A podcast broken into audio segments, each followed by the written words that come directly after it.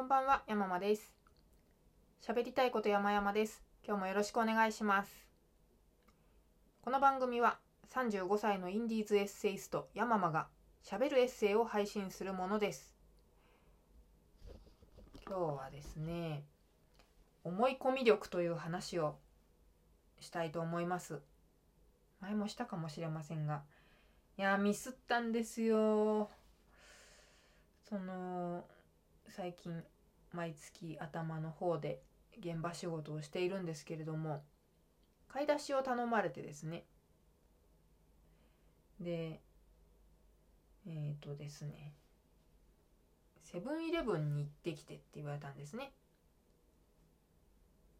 でまあちょっとセブンイレブンでしか買えないものだったんで。で職場から最寄りのセブンイレブンあれどこだったかなと思って。ではって思いついたのが、まあ、ちょっと離れたとこだったんですよでああめんどくせえなと思いながらもそれほど遠くないんで私はその最寄りの、えーコンビニはローソンだと思ってたんであローソンじゃないんだセブンかとかって思ってでまあまあ行ってきますって言ってで帰ってきたぐらいのところで先輩から電話があり「どこにいんの?」と。いやいやいや、セブンイレブン行って帰ってきて、どこのセブンイレブン行ってんの？と。いや、ど、どこそこの、あの、何々の隣にあるとこです。そんな遠いとこ行ったの？すぐ隣にあるじゃんって言われて。で私が歩いていった方方向とは真逆に、えーセブンイレブン隣にあったんですね。職場の隣に。もうなんかこういう時本当に自分にショックを受けます。ここういうことないですか？でこういうことない人が多分きっといっぱいいるんですよ。なのであの信じられないと言われるわけですね。なんで普通あの探すでしょと。あの最寄りがどこか。探さずとも隣にあんだから知ってるでしょと。通勤してる間に見るでしょと。そう言われてもですね私の頭の中にはかけらもその存在がなかったんですよ。もうああセブンイレブンといえばあそこっていうのがあってもうそれ以外のこと考えられなかったんですね。だからなんでって言われちゃうともう非常に困る。何でもかんでもないんですよ。同じようなことが同じでもないけどこの間えー別のところの職場でなんだっけななんか私が片付け物をしてたんですよここ片付けておかない置いてねって昔その先輩方に言われたことがあったのであちゃんとやんなきゃなと思って一生懸命片付けてたら「ちょっと山間さんあの今あなたに声かけてんだけど」って突然声がかかって「やっ!」って向いたら私が片付け物をしている最中に山さんあのここはこういう風にあのなってるんですよって別の説明をなんかしてくれてたらしいんですよ。これは誰が使うものなのでみたいなのを。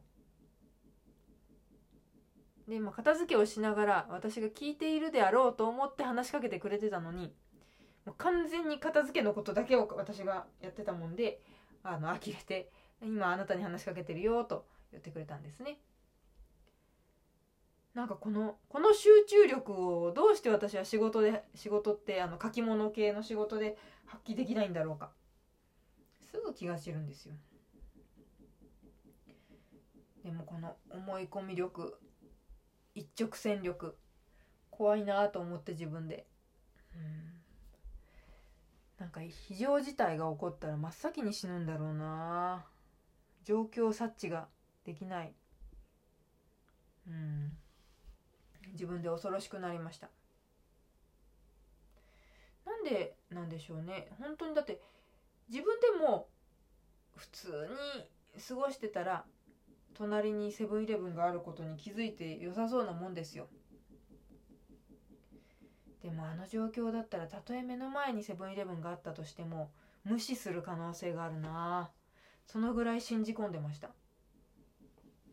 昔からこういうことがあります、こうだと信じ込んでいたっていう。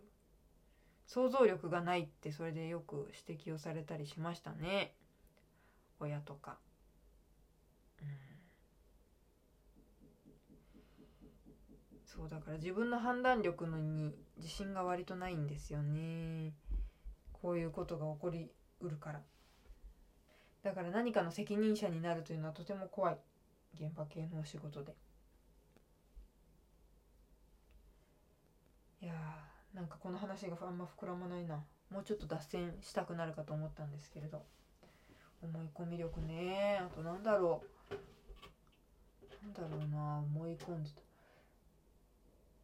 うん。思いつきません。もうもうなんか頭が働かないですね。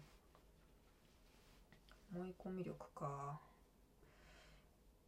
うん思い出さないからなんかもうちょっと別の話しようかな。別の話しようにも全然思い浮かばないぞ。